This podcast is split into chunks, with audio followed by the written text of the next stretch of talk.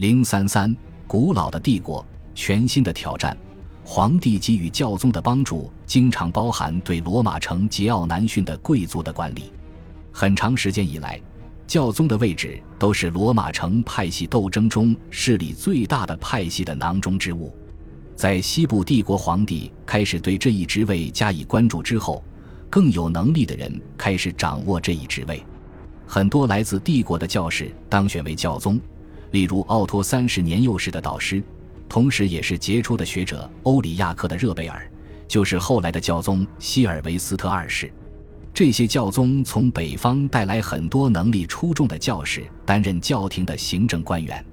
教宗从来都未曾忽视来自罗马暴徒的危险，所以他经常被迫从罗马逃离。但是现在这种恶性影响能够稍有减轻。因为皇帝时刻准备着提供援助，尽管如此，这些联合所依据的原则并非一成不变。教宗领导的改革运动的两大原则是反对教士的世俗化和重新定义教会内部权力和权威的基础。尽管这场运动在基督徒生活的所有方面都产生了巨大的反响，但是它对教宗与皇帝关系的影响却格外深远。十一世纪的神圣罗马帝国皇帝，例如亨利二世和亨利三世，都非常热衷于支持改革派的修道团体以及废除教士恶习。但具有讽刺意味的是，正是他们的支持，鼓励了像尼古拉二世和格里高利七世这样的改革者的改革脱离控制。一零五十九年的教宗选举条令规定，只有由少数高级教士组成的团体可以选举教宗。也就是后来的枢机主教团，罗马市民和教士的认可程序应当在选举之后进行。这份文件中只是含混地提到选举中皇帝应当享有他所应得的敬意，但年轻的亨利四世对此并不认同。他自幼就被教导对教会恰当的管理是他的职责，他也坚持这个观点。实际上，日后即使是在西欧最虔诚的平信徒中，许多人也非议教会的观点，但是该观念的发展，教会不受世俗力量的管辖，以及更重要的，圣彼得赋予教宗的灵性权利高于授予任何世俗统治者的灵性权利，这两种观念导致了一场涉及神学层面和政治层面的冲突。这些观念从根本上重新定义了皇帝和教宗双方的角色。教宗身边聚集了越来越多的神学家。他们坚持圣彼得的继承人所拥有的精神之剑高于皇帝所拥有的世俗武器。如果这种说法正确的话，皇帝权力的所有基础，尤其是他所宣称的对欧洲的世俗领导权，都将成为被质疑的对象。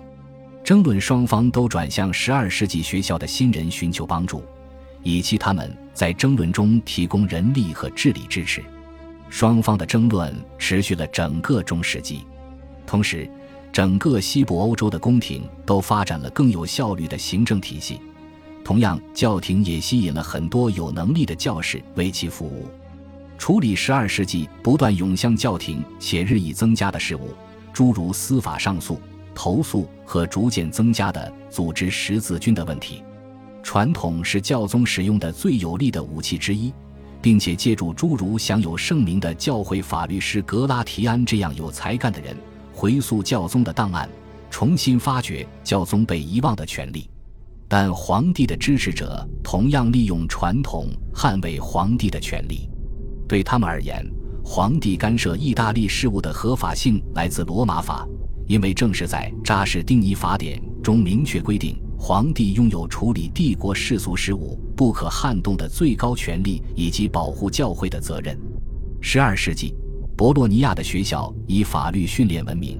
这里培训的学生既可以为教宗的最高权威辩护，也可以为皇帝的论点寻找理论意义的支撑。因此，一一百五十四年，皇帝红胡子腓特烈一世再次充满自信地入侵意大利。自此至一一百八十三年康斯坦茨议和的三十年中，他发动了一系列针对教宗和意大利城市的入侵。这一时期的联盟令人困惑，在这错综复杂的状况中，腓特烈干涉意大利的动机才得以体现。其中一个动机，在他处理伦巴德地区的一些小城市的上诉时得以体现。这些小城市要求抵抗米兰日益增长的权力，在皇帝最高领主权的旧伪装下，他承诺要恢复帝国的公义以及旧日的和平。作为回报，寻求皇帝帮助的城市应当承认其帝国权力。有趣的是。一千一百五十八年，四名来自博洛尼亚的律师起草的《隆卡利亚谕令》，主张皇帝有权征收封建税，用以维持已被征召的帝国军队；对城市征收通行税和人头税，以及最重要的，皇帝个人拥有财产和司法的最高领主权。皇帝应当指派帝国官员监督这些权力的行使。如果《隆卡利亚谕令》得以实施，帝国在意大利的权力将得以大大恢复，但此时的政治现实使任何恢复强大帝国权力的尝试都必然会遭到破坏。这一谕令变成一纸空文，就是这一现实的佐证。意大利北部各种组织对蛮横干涉其政府形式的尝试的反感程度，更甚于他们对于强大近邻夺取领土的反感。教宗为他们的政治活动提供了神学依据。而他们尝试通过与皇帝的敌人，及北部城市以及南部诺曼王国的联合，对抗帝国领土潜在的扩张活动。这是一场危险的游戏，其局势因一千一百九十四年年轻的皇帝亨利六世继承西西里王位而发生巨大改变。同时，也是在这场政治游戏中，帝国这个名号有了真正的、现实的政治重要性。拜占庭存留了帝国的理论，却失去了帝国的很多实质内容。与此不同，德意志对帝国旧时核心地区意大利的宣称，一度为帝国提供了现实的领土基础，这是其他地区所不具备的。这种基础在查理曼的继承者的西部领土中当然是不存在的。在查理曼帝国崩溃之后。法兰克的国王们在南部地区和西班牙边区已几乎没有影响。尽管很多法兰克特许状能够上溯到位于卢瓦尔河以北的那些遥远的国王统治的时代，但是这些特许状在地中海各行省很少见到。罗讷河谷是勃艮第王国的边界，在南面的地区，由于加洛林王朝原有的行政体系的崩溃，出现了众多地方贵族王朝。在南部地区。最强大的是图卢兹家族。十一世纪时，图卢兹家族控制着从罗讷河到昂古莱姆，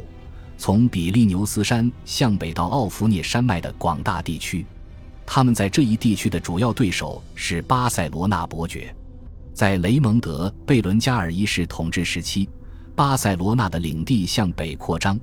其边界越过比利牛斯山，到了卡尔卡松地区。一个独一无二的加泰罗尼亚政治实体开始出现。当雷蒙德·贝伦加尔四世与阿拉贡国王的女儿成婚，并且成为国王的继承人时，加泰罗尼亚的实力大为增长。十二世纪时，新生的加泰罗尼亚王国曾和图卢兹发生冲突。阿拉贡政权在法国南部地区的扩张，在一千一百九十六年国王阿方索二世去世时戛然而止。此后，他的两个儿子分别继承了他的土地。佩德罗获得了阿拉贡和巴塞罗那，而阿方索获得了比利牛斯山以北的地区。南部地区的大家族扩张领土和扩大影响力的方法都十分相似，因为在这一地区，公法和土地持有这两种罗马传统依旧被保留下来。土地的完全所有权或称自由持有权在南部地区非常流行。这意味着领主的权利并不能包含于其授予封臣的土地中，这与卢瓦尔河以北的封建土地并不相同。持有土地的前提条件甚少包含效忠这一条，土地授予的条件经常是地租而非封建义务。很多土地的授予由其实现而非世袭，因此封建关系并不能被当作领主权扩张的基础。作为代替。这一地区的大土地持有者专注于扩大自己的领地，以及获取追随者的效忠誓言。作为回报，这些人经常被任命为城堡主，负责建造那些数量不断增加的要塞。这些要塞在十世纪成为抵御穆斯林进攻的防御中心。当这些城堡主本身变为新骑士家族的权力中心时，他们的野心通常会受到这个地区更强大的家族的限制。这其中有两个主要因素：其一，各区域的贵族家族推行的统一公法的流行，而非北部部分地区推行的地区司法，有助于区域观念的形成，而非地区身份的认同。以罗马法为样本的法典编纂。例如，一一一百五十年巴塞罗那伯爵颁布的《加泰罗尼亚习惯法》就是这种理论假设的实际体现。不仅如此，图卢兹和巴塞罗那均建立了自己的行政体系，尤其是税收体系，这是伯爵强调自己权力的另一种手段。其二，图卢兹和巴塞罗那伯爵均参与了另一个领域的各种活动。也就是教会的改革和与之相伴随的圣战和十字军运动，这相较于其在领地内的行政体系的任何其他进步，更能提高两个统治者的名声。图卢兹伯爵雷蒙四世是第一次十字军中的一位领袖，在此之前，他已经在攻打西班牙境内的异教徒。到十二世纪，他的继承者们同样对圣地的事物兴趣浓厚。巴塞罗那伯爵和其他的西班牙国王则积极参与基督徒对西班牙的再征服运动。他们不是这些活动仅有的受益者，小贵族们也热衷于参与此类事务。他们不仅从中获得给予胜利者的土地和战利品的回报，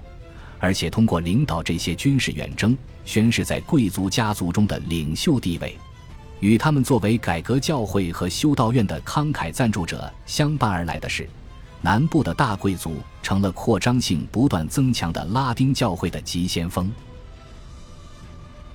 恭喜你又听完三集，